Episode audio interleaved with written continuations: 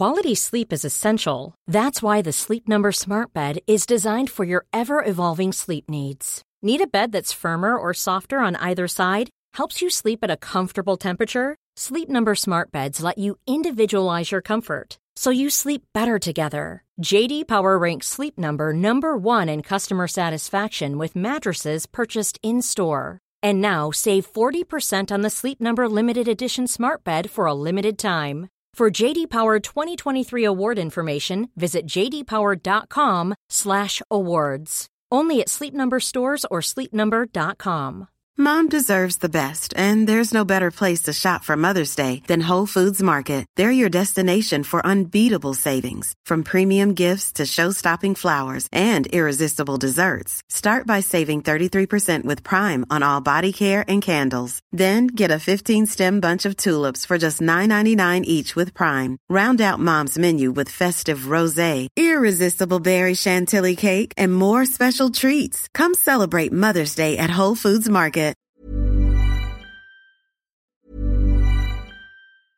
Quality sleep is essential. That's why the Sleep Number Smart Bed is designed for your ever evolving sleep needs. Need a bed that's firmer or softer on either side? Helps you sleep at a comfortable temperature? Sleep Number Smart Beds let you individualize your comfort so you sleep better together. JD Power ranks Sleep Number number 1 in customer satisfaction with mattresses purchased in-store. And now save 40% on the Sleep Number limited edition Smart Bed for a limited time. For JD Power 2023 award information, visit jdpower.com/awards. Only at Sleep Number stores or sleepnumber.com.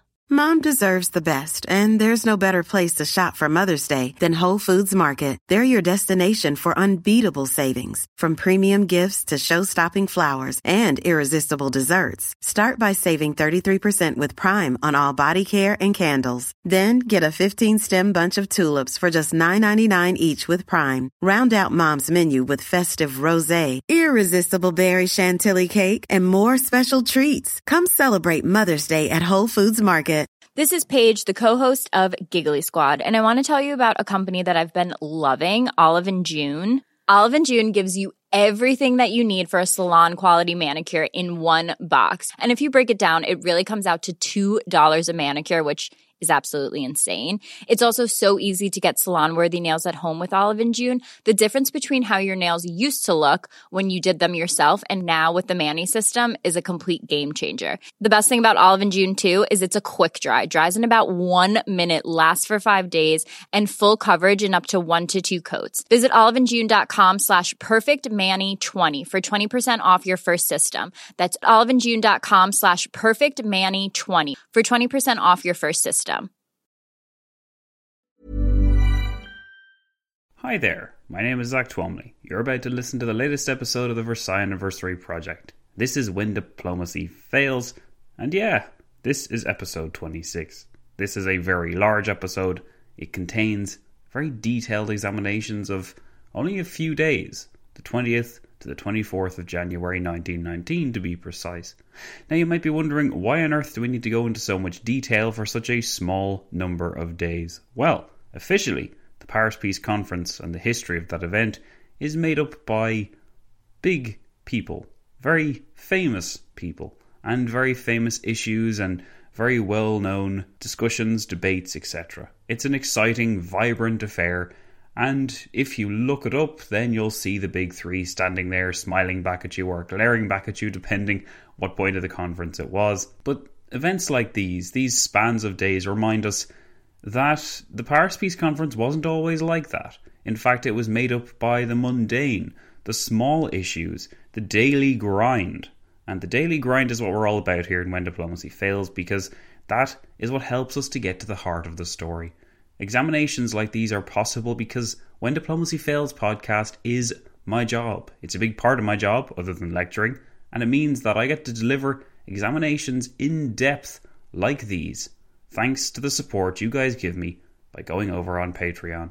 So if you would like to support this podcast, if you would like to make sure that examinations like these are possible and history in this amount of detail continues to flow your way, then head on over to patreon.com forward slash when diplomacy fails support us at different levels, and get different things back in return, ranging from content to playing the delegation game to merchandise. It's all there. All you have to do is click on the link in the description below or just search When Diplomacy Fails Patreon in Google or Bing, wherever else you search things.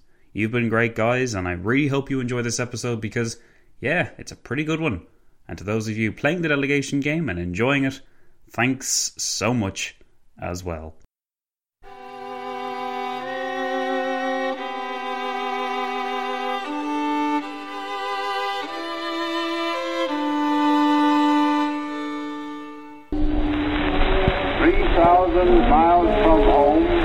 An American army is fighting for you. To the end that the high ideals for which America stands may endure upon the earth.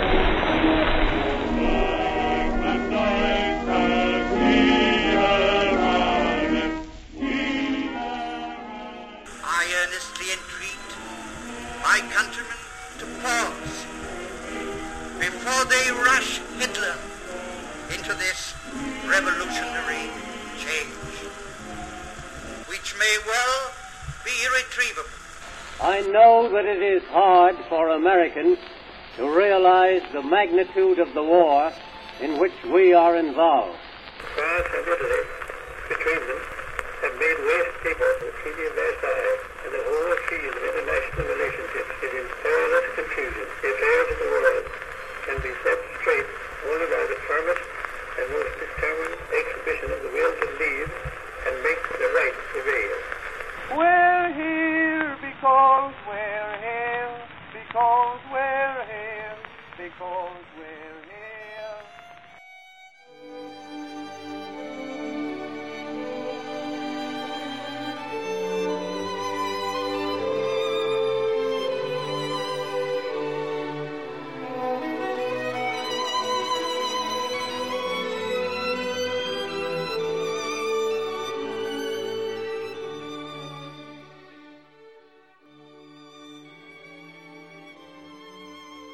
You're listening to the Versailles Anniversary Project, episode 26. Hello and welcome, history friends, patrons, delegates all, to episode 26 of the Versailles Anniversary Project.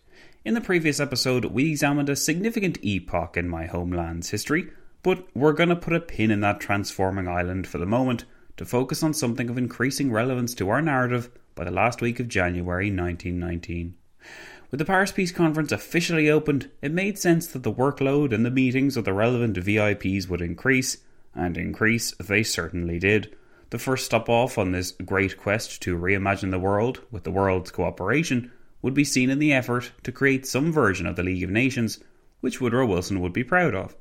The 25th of January was the day chosen to represent this mission to the entire body of the Paris Peace Conference, but before that destination was reached, the different nations would have to get there first. Problems and misconceptions would have to be sorted through. Definitions and terms would have to be properly explained and understood, a challenge all by itself. And in the meantime, the news coming in from the world which refused to sit still would all have to be sifted through and grasped in its full meaning. So, there was much work to be done when the Council of Ten, or Supreme Council, opened its doors on the 20th of January 1919, officially for the first time since previous meetings and the week before had been attended by the Supreme War Council, which did not officially have the power to craft treaties or decide on anything.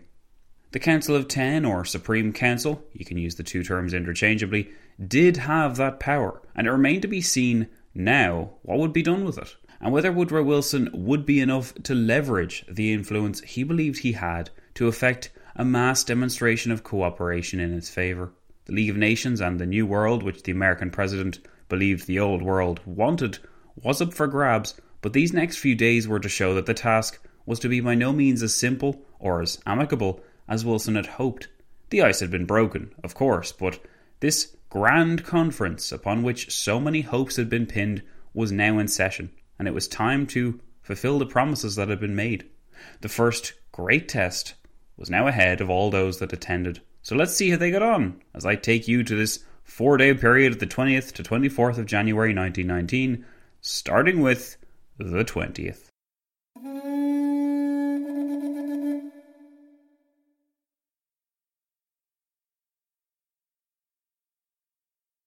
Historians like their comparisons. In particular, comparing the outbreak of the First with the outbreak of the Second War has proved an interesting and not always pointless pastime.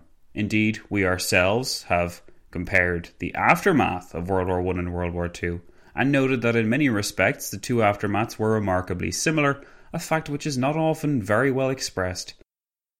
Both dealt with the dislocation of the continent masses of dead and wounded, the question of borders, of minorities within majority populations, of disease, of famine, of the paralysing fear that this all might happen again.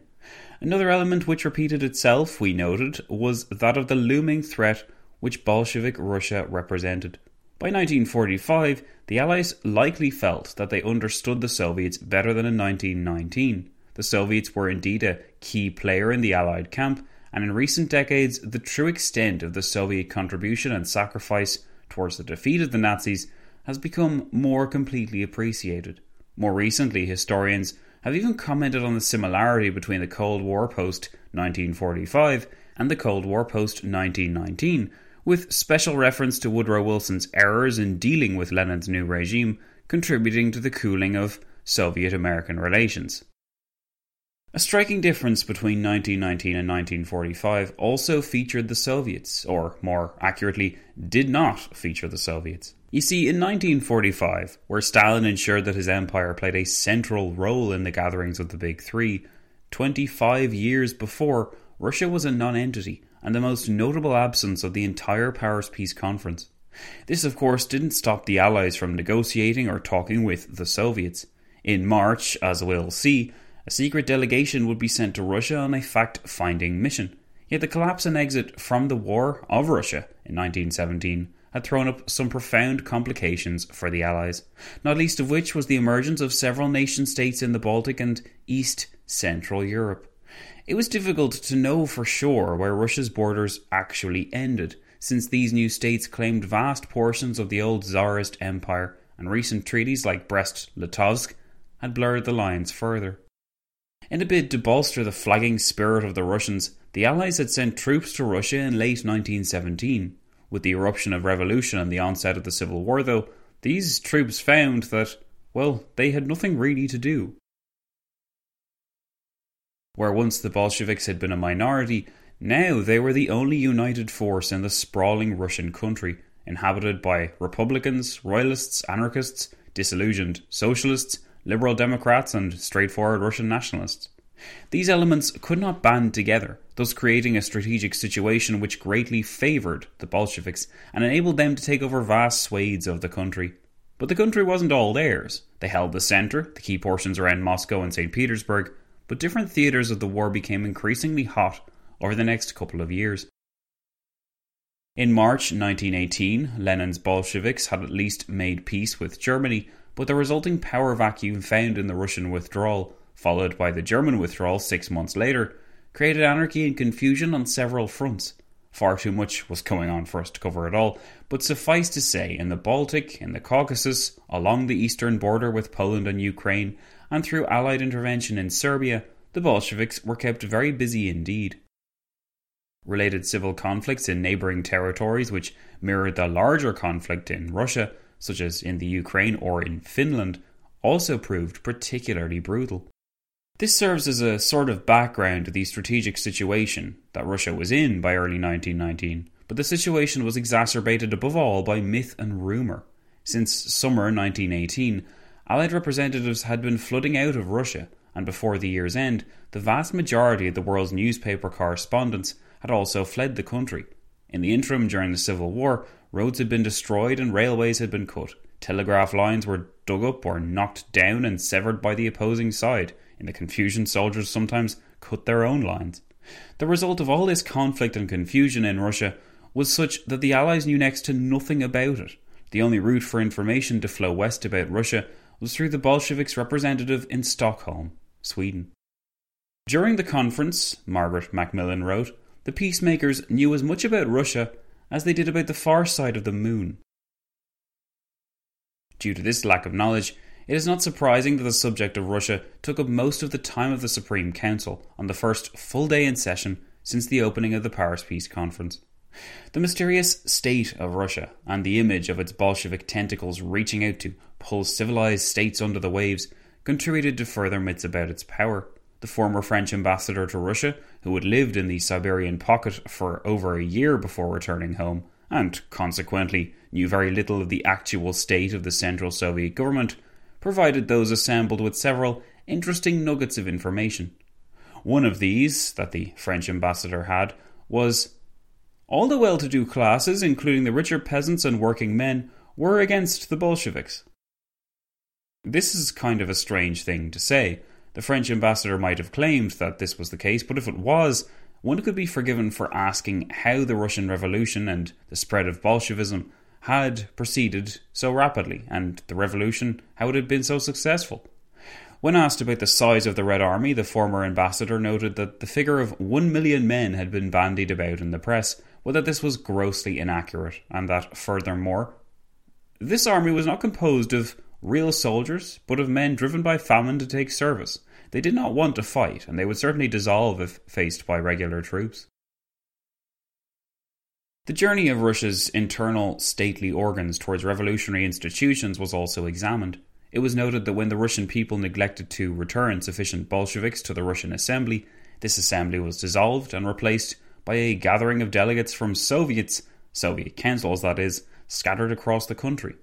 This was done over summer 1918, and by the end of that season, these Soviet delegates had created a new constitution and a new set of constitutions which expressed their extreme views for all the world to see. One example given was Article 65 that the Soviets had created, which enacted that all persons profiting by the results of other men's labour, all living on private income or trading for private interests, monks, spiritual servants of the church, agents of the former police, and members of the reigning house of Russia were, even if otherwise eligible, debarred from voting or being elected. This, in fact, put all these classes outside of the law.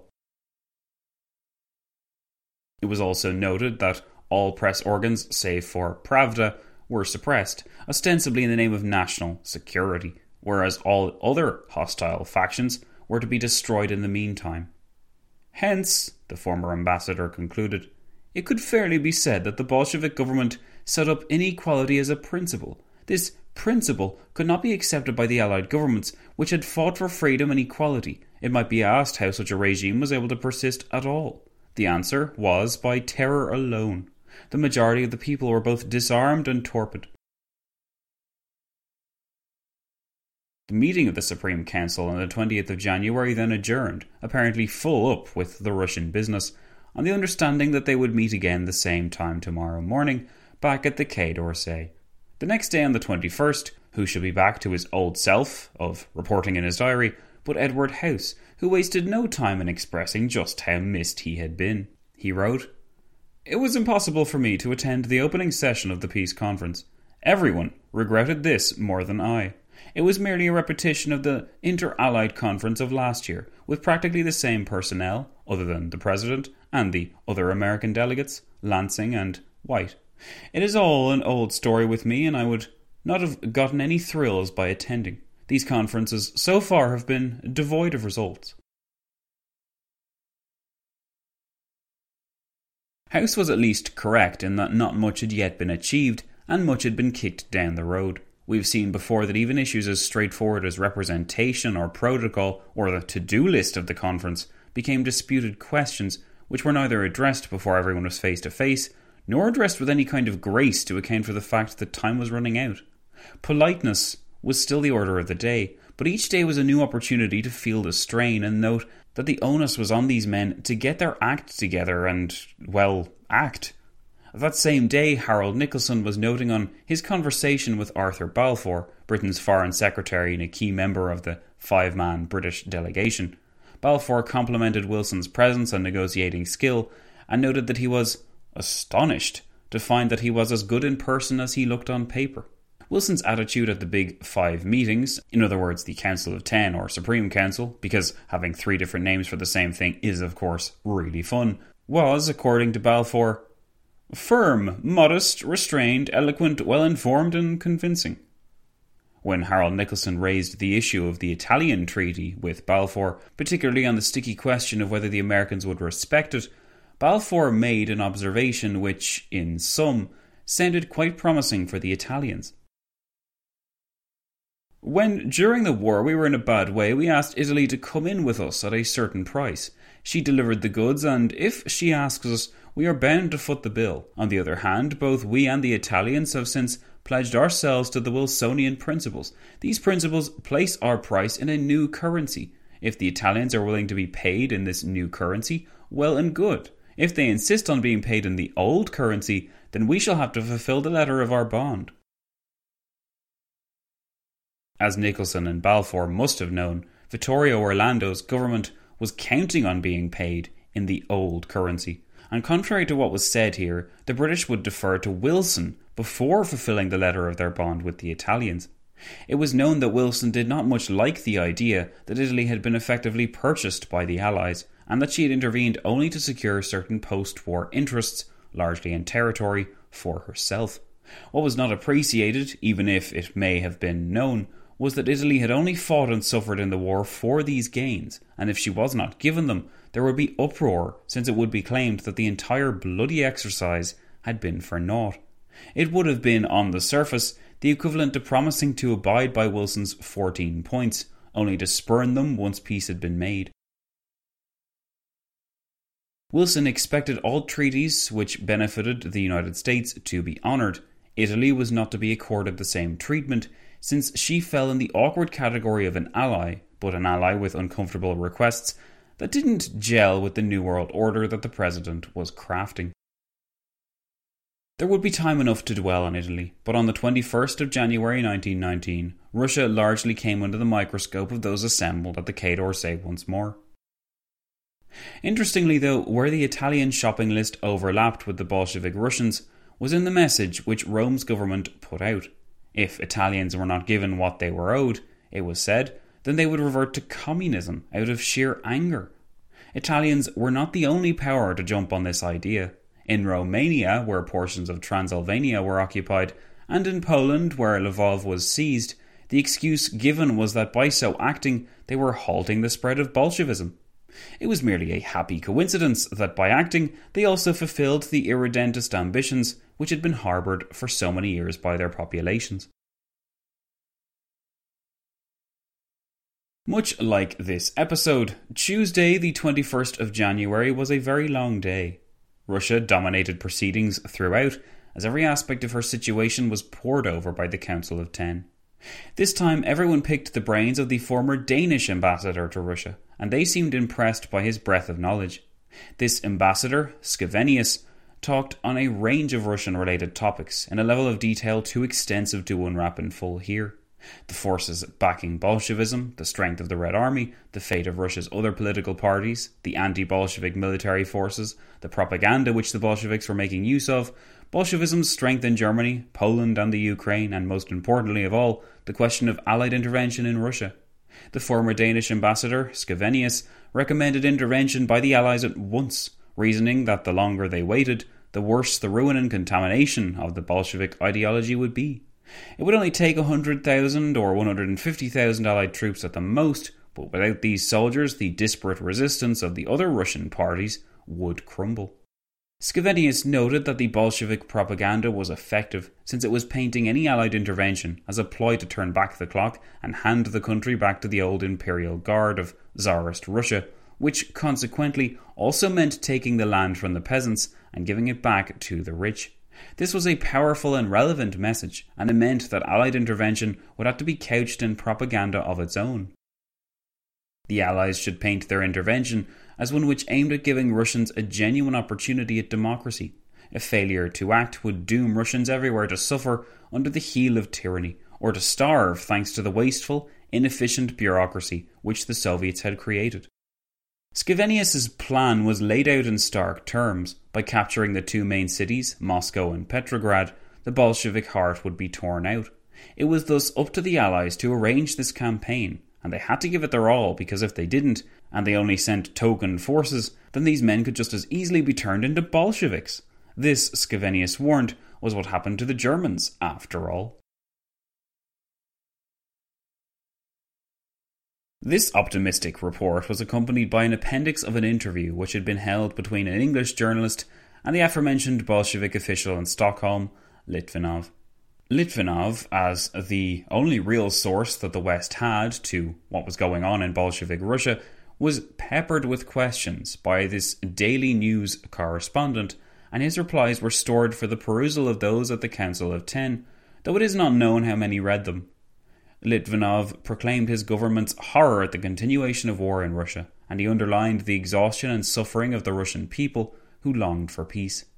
The people's government, Litvinov said, was eager to make peace and to negotiate with the Allies, but the dismantling of the Bolshevik government was not an acceptable basis from which to begin talks. The new regime had only begun to get a handle on the distribution of food and the reduction in anarchic conditions, how many more Russians would need to die if the Allies had their way, and this government, this newer government, was now forced to collapse. Litvinov insisted that once peace was made with the Allies, the Bolshevik propaganda in the different Allied countries would cease. Such propaganda was only conducted in Germany, Litvinov claimed, because Germany and Russia were still technically at war. This claim, that Russia and Germany were still at war, did the rounds regularly since the armistice in November 1918, and it was based on the idea that because the Treaty of Brest Litovsk had been repudiated by the German government, as per the terms of the armistice, the war was technically still on between those old enemies. Friedrich Ebert certainly did not consider his government at war with the Soviets. He was far too busy policing post war Germany to contemplate another campaign to the east. Yet the Russians did make great use out of this idea because it enabled them to steer their propaganda towards the German danger. There was at least a modicum of truth in the claim that the war was still on, though, because the eastern border between Russia and Germany had never been so ridden with conflict, a fact we'll get to grips with in time. The second half of the appendix for the 21st of January imagines that with some favourable trade deals and with a fair peace, there was no reason why the Bolshevik government could not be moderated through other more diplomatic or economic means. By sending in Bolshevik moderates, it was even hoped that the regime would swing more towards the right. An immensely optimistic prediction, but also an understandable one, considering the fact that nothing like the Soviet Union had ever existed before, and that the Soviet Union didn't even exist at this point, at least not yet. It was also very hard for the Allies to imagine Soviet Russia existing for all that long in one piece.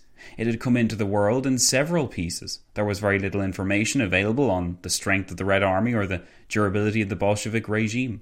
All the Allies had to go on were reports by men who wanted so badly for Bolshevik Russia to fail and for law and democracy to replace tyranny and despotism, which, of course, had been cloaked in revolution for the worker. The next meeting on the 21st of January was concerned with finding a solution to the Russian problem through other means. Russia, in the opinion of David Lloyd George, could be pacified if only the different factions in Russia were given a chance to communicate on foreign soil. Lloyd George criticised the fact that all parties apart from the Bolsheviks were being considered for this scheme. There was little point in hosting a conference without inviting the dominant party, regardless of how the Allies felt about this dominant party. Georges Clemenceau refused to allow the Bolshevik delegates to come to Paris, so an alternative location was suggested for this gathering of Russian leaders. Wilson urged concessions be made, that it be clearly communicated they had no intention of re establishing the Tsar's regime, and that the Allies act in unison to send a clear message. Lloyd George then showed his teeth in a sense. Evidently, he was frustrated at the vagueness of Wilson's stance, where the President had admitted, after all, that he was sorry he could not offer a practical solution the British Prime Minister then insisted that since only force could crush Bolshevism, what forces could the other Allies offer? Britain already had nearly 20,000 men in Russia by this point, a legacy of the Allied intervention to save Russia from an ignominious peace or collapse, which had obviously failed. If the Bolsheviks had 300,000 soldiers, then the Allied and Russian coalition army would need at least 400,000 to succeed. Where were these men to come from, and who was to feed and supply them? Volunteers, Vittorio Orlando said. Lloyd George respectfully disagreed, rightfully underlining just how sick of war everyone was. It was hard to imagine anyone being animated by anything at this stage, except by the promise of peace.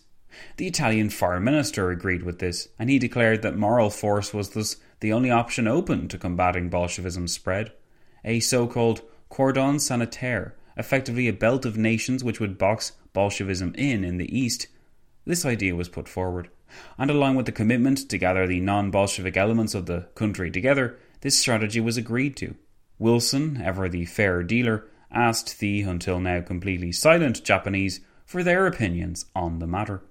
The Japanese simply echoed the conclusions and added their belief that Bolshevism should not be humoured in any way in any negotiations which followed. Bolshevism must not be allowed to have a platform where it could appear legitimate, and Wilson added to this that the different Allied countries should report back to their home governments where dealing with Russia was concerned. Lloyd George added the dissatisfying note that more should be said on Russia in the future.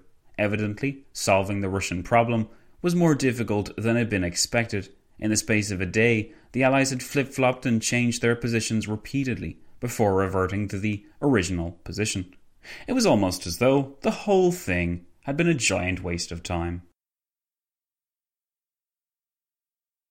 With Russia placed on the back burner and everyone's views taken into account, it seemed only right to examine the next item on the agenda for the afternoon of the 21st of January.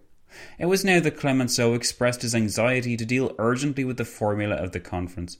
It was essential, said the French Premier, that first the League of Nations and then the question of reparations be discussed and some decisions made now, so that when the plenary conference was gathered, they had some progress to present and decisions to debate upon. The process of appointing an international committee, made up of two members of each of the five delegates, seemed like a recipe for additional paperwork, but this was approved of and planned for the next day. In addition, the situation in Poland would have to be considered, and its status appeared increasingly urgent, surrounded as it was by Bolshevik forces in the Ukraine and Russia. Fatigue following the Russian question meant that all agreed to resume these urgent questions the next day, though. Urgent though they were, these men needed their rest when pondering and pontificating over such complex and serious questions as these. 22nd of January meeting opened at 11am in the Quai d'Orsay, and the topic of conversation was focused immediately onto Poland. Polish auxiliaries resided, ready to go, in France and with some preparation in Italy too. It was imperative that these soldiers, some 20,000 men, arrived in Danzig, Gdansk, to hold it as per the image of Poland then being devised. Marshal Ferdinand Foch was on hand for his opinion on what he thought the Poles would do. Foch opined that the Poles were working in too many different directions, and with the threat of the Bolsheviks apparently imminent, the Allied command in that country should be centralized. How long would that take? Clemenceau wondered. And could Poland be stabilized in time? It could, Foch said, if everything was arranged to take place at the same time. Poles would land at Danzig, would hold out in Posen, would resist the Bolsheviks in the east, and would hold out in Galicia in the south, all with Allied support in materials or money as was possible to give. In these circumstances, Foch said, Poland could be saved and her situation and position bolstered within a month. Predictably enough, divisions were then exposed among the Allies. Arthur Balfour, British Foreign Secretary, spoke up first. He noted that it would be immensely difficult to persuade the Poles to hold back and not attack, even for a month, and to centralise their operations under Allied command would present a further challenge. Since the end of the war, Balfour correctly noted, the Poles had been grabbing anything that wasn't nailed down and calling it Polish, even in places like eastern Galicia, which did not desire to be Polish. Balfour was of the opinion that the Polish delegates present in Paris should be summoned to the Supreme Council and given a stern talking to so that they'd restrain their comrades. Woodrow Wilson agreed with Balfour that the Poles had been hasty, but he added another concern. The influx of Poles into Danzig would certainly upset the Germans, who had little inkling of the concrete intentions of the Allies to hand a Polish corridor over to Poland, save for a reference to it in the 13th of Wilson's 14 points. The act could well result in a resumption of the war if the Allies tried to sponsor the Poles taking all this territory. Foch also voiced his concern at this and said that the clearer the Allies were to the Germans, the more likely Ebert's government was to accede. But the mysterious manoeuvres and the sudden arrival of a load of Poles at Danzig was sure to cause uproar. Confusing though the situation in Eastern Europe was, the minutes of this meeting demonstrate that all involved were not completely in the dark, and that they were not naive or unsure about what the likes of Poland, Romania, and Serbia were doing in this power vacuum. It was clear as day that these minor three Allied powers were taking it upon themselves to seize by force what they could grab in time for any conference that made a final decision on their national borders. Wilson opposed this approach wholeheartedly, as the minutes of the meeting make apparent. The president said, The Romanians, for instance, were taking action of a similar kind. The Serbians were also behaving towards Montenegro in what appeared to me to be a questionable manner. The Hungarians were also trying to bring about a fait accompli before the termination of the Congress. If we were to say to the Poles, You must hold your hand, the same must be said to the rest. They must all be told that they prejudiced their case by premature action. If you had to take a thing by force, the inference was that it did not belong to you. It was Lloyd George who urged the most caution with regards to Poland. What he wanted was some kind of fact finding mission to ascertain what the situation was on the ground in Poland. The transportation either of soldiers or of weapons designed for these soldiers was bound to upset Germany, and, Lloyd George said, fairness was due even to the enemy. To act now would mean to blunder into a volatile situation, and to make it worse, it would be wise instead to establish some form of independent commission within Poland to report back to the conference. This, in the end, the creation of an independent commission in Poland, was what was agreed on. Lloyd George exclaimed that once the situation in Poland was confirmed, he would be happy to approve the transfer of these Poles back home.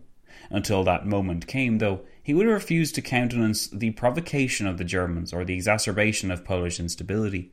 The understanding was that this independent commission, constituted of delegates from the four major powers, since Japan said it did not wish to send any delegates when asked, would turn Polish attention away from any military theatre other than the Bolsheviks Thus, the Russian question was returned to by proxy. If they could not defeat Russia militarily, and if the fate of the Allied intervention there was in flux, then they could at least contain Russia's expansion by implementing the first phase of the cordon sanitaire. After the break for lunch, the Supreme Council resumed and launched almost immediately into a discussion about Russia again. The preferred statement, a long and winding one, effectively invited all factions representing Russia to a conference on the Prince's Islands in the Sea of Marmara, and so long as peace between the various factions within the Russian Civil War was maintained, all such factions would be welcome. This solves the problem of bringing a Bolshevik representative too close to Paris, where it was feared that it might be construed as an approval or legitimization by the Allied powers of that form of government.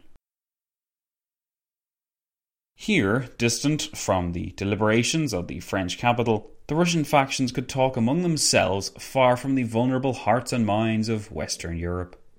The statement was rounded off with the usual exclamations of friendship towards the Russian people and the lack of interest the Western Allies had in seizing any Russian goods, peoples, or lands. With the Russian approach sorted, it was time at last to discuss the League of Nations.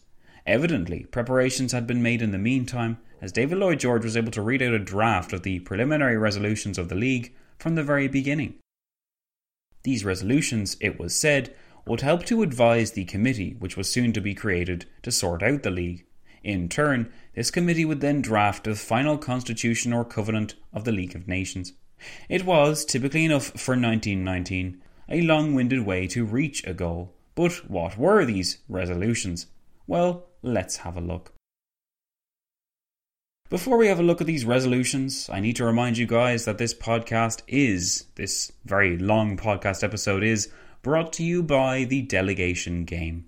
Nearly 40 people have signed up to play the Delegation Game, and you can too, simply by paying $6 a month, sending me a form detailing the ins and outs of your character. It's a very easy form, it takes about 20 seconds to fill out, don't you worry and then you'll be well on your way to Paris. We have so much stuff going on already. Several different chats have already sprung up in the Facebook Messenger app, and it's a very handy way to keep track of all the different things that are going on.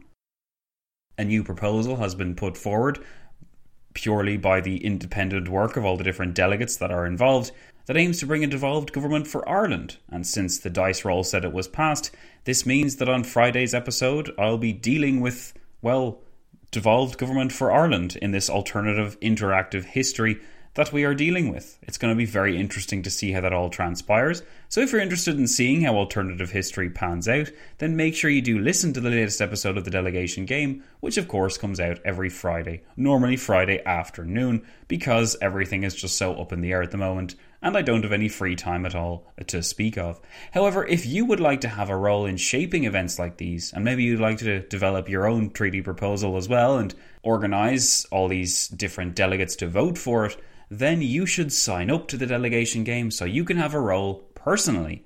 It's something I would definitely recommend. I've seen so many fantastic things happen already in the delegation game, and I'm so excited to see what happens next. It's probably one of the best things I've ever thought of doing, apart from this podcast, full stop, of course. But as far as I know, there's no such thing as podcast role playing, and I'm still looking to copyright it if any lawyers out there want to give me a hand in doing that. The delegation game is something which you can find all the information about simply by clicking the link in the description below or by going to wdfpodcast.com forward slash delegation game. By signing up, you will be taking part, you will be engaging with the source material, you will be imagining a brand new world where things might have been differently, you'll be talking to some super nerdy history friends along the way, and of course, you'll be helping make history thrive by supporting this podcast. In any case, guys, let's get back to the episode. So, what were these resolutions of the League of Nations, which had been developed in the background? Well, Resolution A said that it was essential to the maintenance of the world settlement, which the Associated Nations are meant to establish, that a League of Nations be created to promote international cooperation, to ensure the fulfillment of accepted international obligations, and to provide safeguards against war. Fair enough, that's basically collective security expressed in a different way, as for Resolution B, it was expressed that this league should be created as an integral part of the general treaty of peace and should be open to every civilized nation which can be relied upon to promote its object. And that's an important development because Resolution B basically expressed that the Treaty of Versailles would be kind of it would be a dual treaty. One half would have peace of Germany foremost in mind, the other half would deal with the fact that the League of Nations now existed. So to pass the Treaty of Versailles would mean to pass the League of Nations into law. Of course, at this stage, the Allies didn't know they were creating the Treaty of Versailles, but hopefully you get what I'm trying to say here. Resolution C The members of the League should periodically meet for international conferences and should have a permanent organisation and secretariat to carry on the business of the League in the intervals between the conferences. Again, this is a fair enough ruling. Everyone can't meet at all times, so when it's not possible to meet, a proper staff of civil servants, etc., should be able to handle the busy work. There was much to unpack within these three resolutions, but perhaps the most significant in time would be that found in Resolution B, which effectively baked the League of Nations into the Treaty of Peace, which in time would mean the Treaty of Versailles. This, of course, would mean, as we said, that to approve the Treaty of Versailles would mean to approve of the League of Nations, a fact which Wilson's peers back home were soon to find problematic, and which Wilson was ultimately to find fatal to his aspirations and vision. The first to speak up about all these resolutions were the normally quiet Japanese, whose delegate noted that he fully appreciated the gravity of the situation, and to do each of these terms justice, he would have to await further instructions from his government back in Japan before agreeing to anything. This, if the American president wasn't aware, was what the American delegation could have done when it was confronted with difficult resolutions. However, because the American president was here and right in front of everyone, there was no chance that the president would be able to say, Hold on, I need to consult my government, when he was, well, the leader of America and answered for that country. Britain, France, and the United States, in their turn, all engaged in some barely veiled criticism of this response. It was the most which the Japanese had said since arriving, and the response they got in turn didn't exactly bode well for future negotiations. After all this, though, Wilson moved to protect his vision, and he argued that only the great powers should be in a position to draft the constitution of the League before inviting the smaller powers to debate its contents. Following some back and forth with Lloyd George, this was altered so that the five great powers would themselves nominate 10 delegates, and that the smaller powers altogether would nominate 5.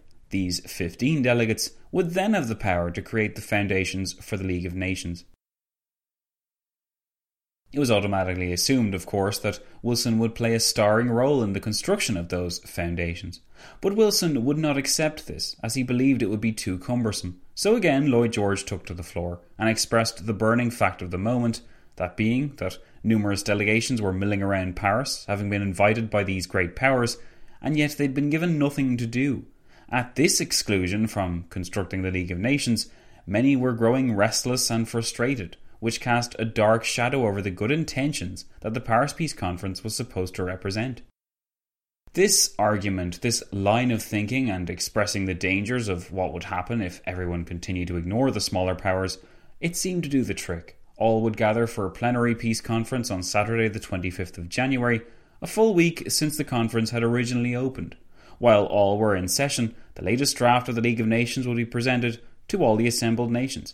No voting would be allowed, but Lloyd George suggested that the process be worded so that everyone felt important. If any state had objections, they would be told that their dissent could be registered. After this meeting, then the 10 great power delegates and 5 small power delegates would meet and conclude on the final form which the League of Nations constitution would take. In such a way did the apparently simple League idea become Byzantine in complexity and organisation, Yet, as Lloyd George insisted, and was probably right, it was vital to include everyone if the League were to be given a proper blessing by everyone. The rest of the meeting was taken up by discussions about an international labour conference, but by now it was late in the day. The topic of reparations was brought up, almost for the sake of preparing for the next day, and again the divisions of the Allies were revealed as the Reparations Commission, and who should have representation, and how much representation they could have, predictably became sticking points. Gradually, it was decided that the five great powers would have three delegates on the Reparations Commission, and that Belgium, Romania, Poland, Serbia, and Greece would have two apiece. This Reparations Commission would decide on how much money the defeated would pay. Wilson asked that indemnity be replaced by the term reparations, since it sounded gentler, basically, and Lloyd George agreed that so long as one was allowed to interpret reparations in its widest terms, this was okay. These cracks were all ironed over, and it was agreed they would meet again the next morning with the reparations issue top of the agenda. As was so often the case with these meetings, when all gathered the next morning on the 23rd of January, they delved into what was then the more relevant question, rather than follow the plan which had been set before. For the next two days, the issue of German disarmament was a hot topic, but the 23rd of January was also a jack of all trades kind of day too, and hosted only a single morning meeting in spite of the sense of urgency. With the Commission for the League of Nations determined, and the two delegates from each of the five powers nominated to serve, there was at least some concrete work done. Then the discussion moved on the 23rd towards Germany. The conundrum facing the Allies was a formidable one. The Germans had to be kept under pressure with military force, so it was important, therefore, that the Allies did not demobilise until the final peace arrangement had been concluded. However, Lloyd George voiced his concern at Britain's inability to maintain so many hundreds of thousands of soldiers on the continent when so many wished to return home yesterday. As far as these soldiers were concerned, they were merely sitting still, not doing much of anything, and discontent was bound to increase not to mention the cost of maintaining so many men was bound to increase on French and German soil. In response, Lloyd George asked that Germany be talked to and asked how many soldiers she needed to defend herself. The recent events of the Spartacist uprising were taken into account, but to Woodrow Wilson, the situation in Germany confirmed that they had to tread carefully. If Germany was asked to demobilise further, then these demobilised men would just enter the ranks of the unemployed and place a further strain upon the beleaguered country's ability to sustain so many men. This, Wilson feared, would facilitate Germany's slip into Bolshevism. Thus, where Lloyd George saw it essential that Germany be demobilised to prevent Britain having to foot the large bill for its forces, Wilson wished Germany to feel secure and keep its army intact, since it was demoralised and comparatively small, as far as armies go, in any case, and to disarm Germany further would surely make the spread of Bolshevism possible.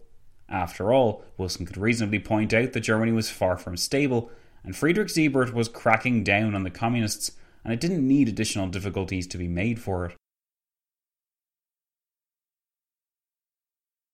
There was a brief moment when reparations were discussed. The following text was adopted that a commission be appointed with not more than three representatives apiece from each of the five great powers, and not more than two representatives apiece from Belgium, Greece, Poland, Romania, and Serbia, to examine and report, first on the amount for reparation which the enemy countries ought to pay, secondly on what they are capable of paying, and thirdly on the method, form, and time in which payment should be made.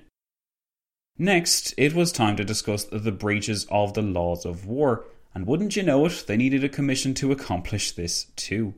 Two reps from each of the main powers and five reps from all of the small powers would be elected to discuss the following critically important issues as a body and make recommendations based on their findings. You'll recognise several of these points as later sources for controversy, especially for the Germans. Point 1 The responsibility of the authors of the war. Point 2 the facts as to breaches of the laws and customs of war committed by the forces of the German Empire and their allies on land, on sea, and in the air during the present war.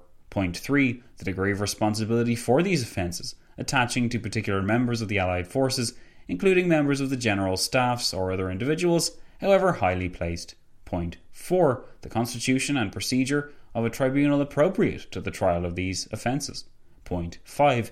Any other matters, cognate or ancillary, to the above, which may arise in the course of the inquiry and which the Commission find it useful and relevant to take into consideration. In preparation for the plenary conference in two days, where the League of Nations will be properly presented and assessed by all present, it was important that the smaller powers and others made their case plain to the Supreme Council. Lloyd George agreed that this should be so, but made the point that European questions were so contentious that they would take some time to resolve, so, in the meantime, there should be provisions made for solving the questions of the Far East, the Levant, and Africa.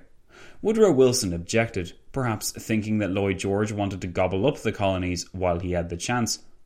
But Lloyd George reiterated again that he wasn't discounting the importance of European questions. He was merely saying that since European questions were bound to take so long to resolve, they may as well sort out the less contentious colonial questions first. Clemenceau then interjected, supported by the Italians, and reasoned that since they had so much work to get through, it would be wise to give the other delegations some kind of deadline.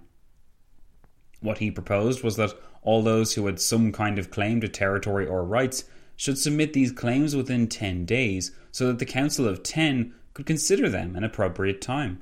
This was agreed to, and then finally, to round off the morning meeting, it was proposed that two more commissions should be set up the first to control international waterways and frame any new laws which might concern them, and the second to discuss the question of public debt and how that might interfere with the payment of reparations. All agreed to this further widening of the Paris Peace Conference's bureaucracy, and all agreed to meet early in the next morning, the last day before the plenary peace conference, to run through additional discussions about German disarmament and the interests of the dominions. The meeting, which opened on the 24th of January, that is, Friday, the day before that big Saturday when the League of Nations was going to be presented to the world, it was a shade different to its predecessors. To begin with, this wasn't a meeting of the Council of Ten, but of the Supreme War Council. The difference was expressed not just by the fact that these people couldn't make any real treaties or anything, but also by the sheer number of senior military personnel which the minutes record as present for the meeting still taking place at the Quai d'Orsay at 10:30 a.m. The reason for the military tone of the meeting was its subject matter, the German problem, how to demobilize her, how many soldiers would be needed to guard against a German resurgence, and how many soldiers did each side have, all important questions in their own right. The previous day, Lloyd George had not wanted to comment on the availability of British or Empire soldiers until he had been advised by his military and technical advisers. Now they were present in the room, along with their American, French, and Italian counterparts. The Japanese simply attended as normal, perhaps reflecting their lack of interest in German disarmament or the German question full stop, except for when it had anything to do with Asia. Marshal Ferdinand Foch opened with a long statement on the relative strength of the Allies in comparison to the Germans. At the most, it was believed that Germany still possessed 800,000 men in arms in comparison to the Allied 1.8 million. The latter figure counted virtually all personnel of an even remotely military nature, from engineers to chefs, and it included everyone from Belgium to Canada. Lloyd George, predictably enough, immediately had problems with the number, especially when Foch opined that the British should maintain some 350,000 men. It soon became apparent, after a bit of spiffing and spatting around, that 1.8 million was by far the more positive interpretation of the Allied capabilities, and this number continued to dwindle every month. What the meeting boiled down to was tension between the two distinct ideas about how to deal with post war Germany. To Lloyd George, the best approach was to include a provision in the next renewal treaty of the armistice, due in three weeks, whereby Germany would be asked to demobilize her forces extensively. This would, in turn, limit the defensive or military pressure required on the Allied side. The minutes revealed Foch's alternative viewpoint. If I correctly understand Mr. Lloyd George's proposal, it meant that an effective demobilization should be imposed on Germany. There would be no difficulty in adding such a clause to the armistice. The Germans would no doubt accept it, but it would be extremely difficult to ensure its execution. In a country like Germany, it would be very easy for the people to take up arms again. Should a real leader arise, it would not be difficult for him to construct the armies from scratch. Trained men, officers, staffs, and a skeleton organization did still exist. In a short time, it will be possible to have a good army in splendid fighting form. In my opinion, therefore, such a clause could no doubt be included in the armistice, but it would be ineffective. To this, Foch added additional points that even if some kind of control mechanism was placed over Germany, the Germans would hide their soldiers if they had to. The Allies could never ensure the neutralization of all German power, and Germany would present the picture it wanted to show. Foch even reminded those present of the treaties of Tilsit from 1807, where the Prussian army was reduced to 40,000 men, but still somehow managed to raise a levée en masse in the hundreds of thousands. If the Germans intended to deceive this order, then they would do so, Foch said. Thus, the only protection against such deception was to ensure that the Allies remained armed to the teeth at all times. Woodrow Wilson struck a more middle of the road approach. He noted that French concerns compelled them to remain heavily armed, but he also added that there would come a time when Germany would have to be trusted again if any of this was going to work. To Lloyd George, he reiterated the point from the previous day that by demobilising too many German soldiers at once, they would simply be adding to the unemployment line, and thus the appeal of Bolshevism would increase. This time, the president added that the best way to protect what had been achieved so far would be to proceed to a final peace deal with the Germans. Let the military remain in place, and let us all hurry to sign an agreement which sets in stone the end of war. Wilson said that it would be impossible to maintain Allied soldiers in Europe indefinitely out of fear of what the Germans may or may not do in the future.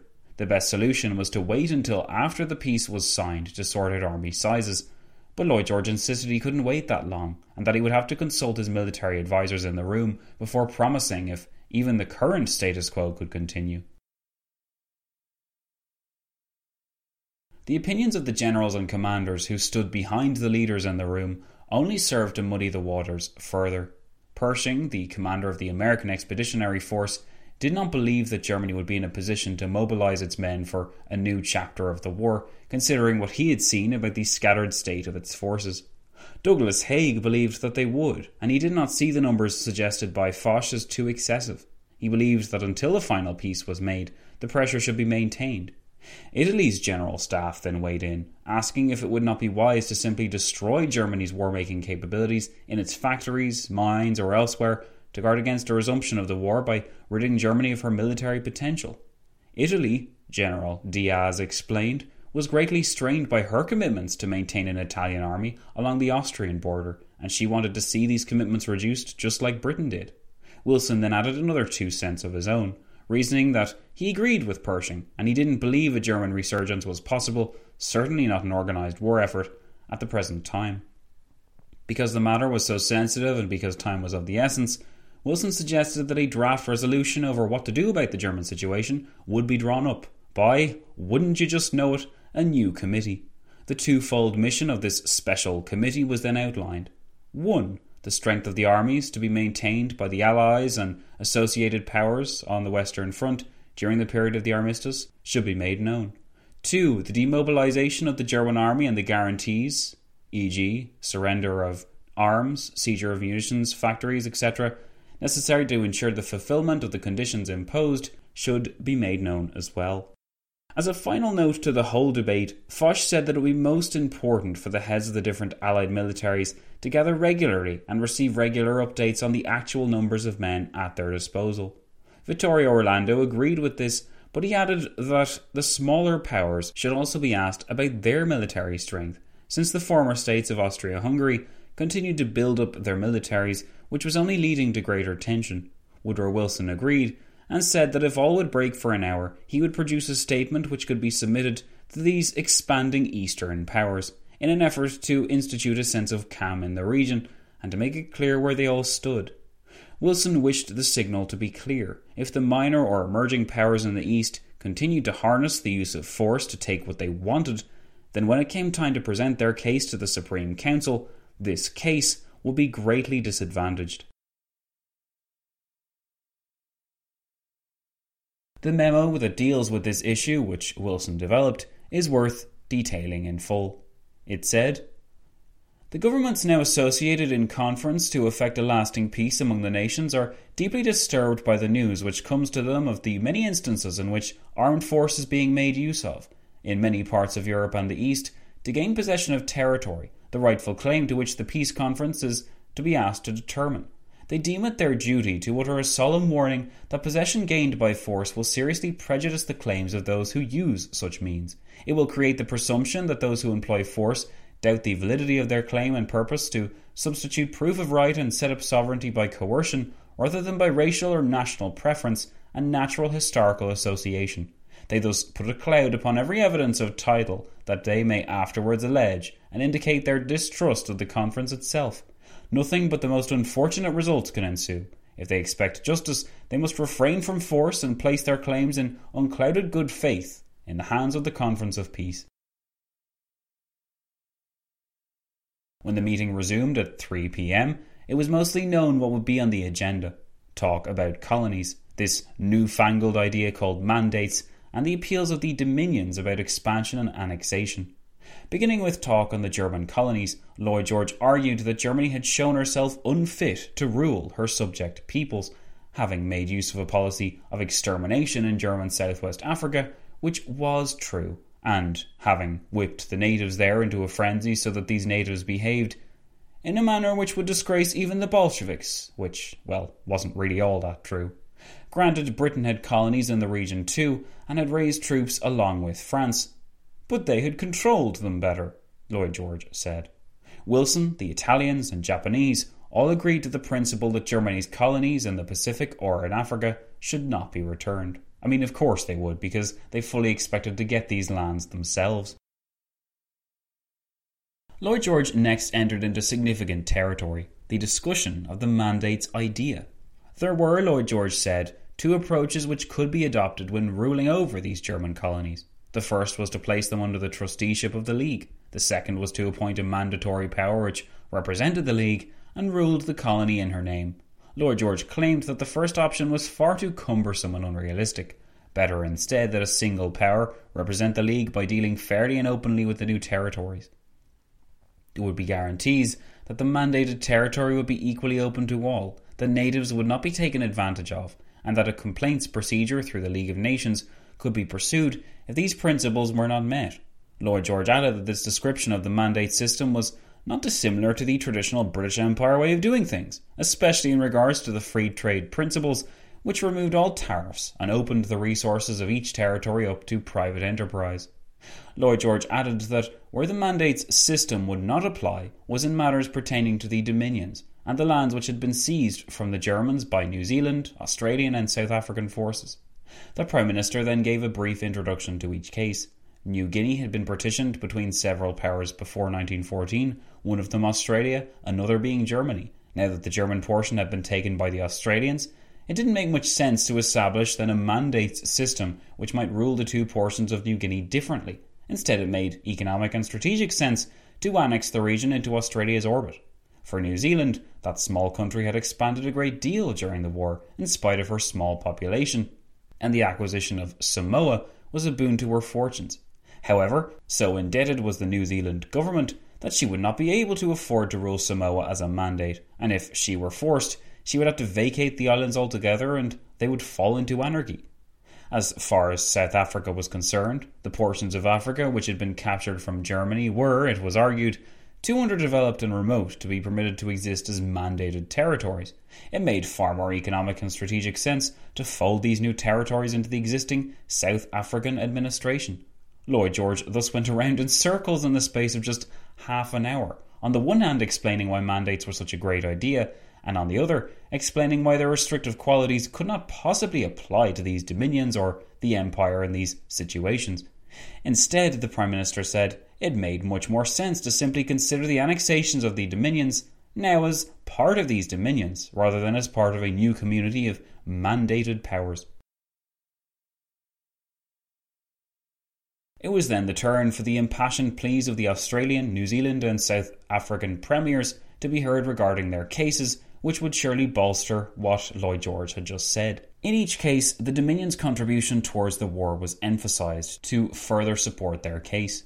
Now, we may be tempted to see these dominions as well behaved children, further expanding the overall written procedure of the Union Jack in the territories of former foes. There was certainly an element of this, but as the Canadian Premier noted, the reality was less straightforwardly imperialistic than it may appear. Those dominions, said Canadian Premier Sir Robert Borden, were autonomous nations with an empire which might properly be called itself a League of Nations. I realise that the British Empire occupies a large part of the world, but the prejudice raised by the word empire might be dispelled by considering the matter from the angle I have just suggested. One is drawn to the fact that there had been, up to this point, no mention of Ireland or its unfolding situation. This suggests that either nobody wanted to offend Lloyd George or that nobody knew anything about what had happened in Dublin since the 21st of January, or perhaps both. In any case, in future episodes, we will see that, much like other aspects of the Paris Peace Conference, notions of justice and self determination for dominions were conditional upon whether they were acceptable to the great powers or not. Because of Ireland's awkward status as well, as not a dominion but part of the home islands, but also not treated historically, as well as the likes of Scotland or Wales, the leaders of the great powers skirted conveniently around the difficulty by declaring the Irish matter a domestic or civil British question and none of their business. If you were wondering what might happen if they did decide it was their business and if they passed a motion at this stage giving Ireland devolved government, then a reminder to all of you that we'll be looking exactly how this would have been dealt with in our delegation game because a Canadian minister by the name of Joe Doherty managed to pass a proposal which provided for devolved government for Ireland and for a representative from the nationalist and unionist communities to attend. Anyway, with that, by the late afternoon on the 24th of January, the Supreme Council was ready to wrap up following assurances and thanks from Georges Clemenceau. The next day, the entirety of the delegates would be present for the second plenary session as the League of Nations was presented before the world. One could be forgiven for asking why, considering the gravity of the moment, more time had not been spent determining what the League of Nations would look like or how it would conduct its business. These tasks were all to be decided properly the next day, with Woodrow Wilson and his ally House near at hand. For Wilson's dream to be realised, it was vital that he got the League of Nations right. The great test, the next great test in a long list of great tests, was soon to begin.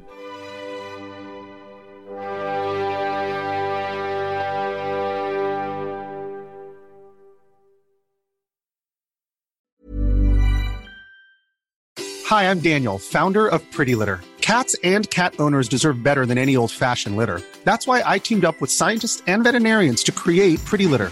Its innovative crystal formula has superior odor control and weighs up to 80% less than clay litter. Pretty Litter even monitors health by changing colors to help detect early signs of potential illness. It's the world's smartest kitty litter. Go to prettylitter.com and use code ACAST for 20% off your first order and a free cat toy. Terms and conditions apply. See site for details. Mom deserves the best, and there's no better place to shop for Mother's Day than Whole Foods Market. They're your destination for unbeatable savings, from premium gifts to show-stopping flowers and irresistible desserts. Start by saving 33% with Prime on all body care and candles. Then get a 15-stem bunch of tulips for just $9.99 each with Prime. Round out Mom's menu with festive rosé, irresistible berry chantilly cake, and more special treats. Come celebrate Mother's Day at Whole Foods Market.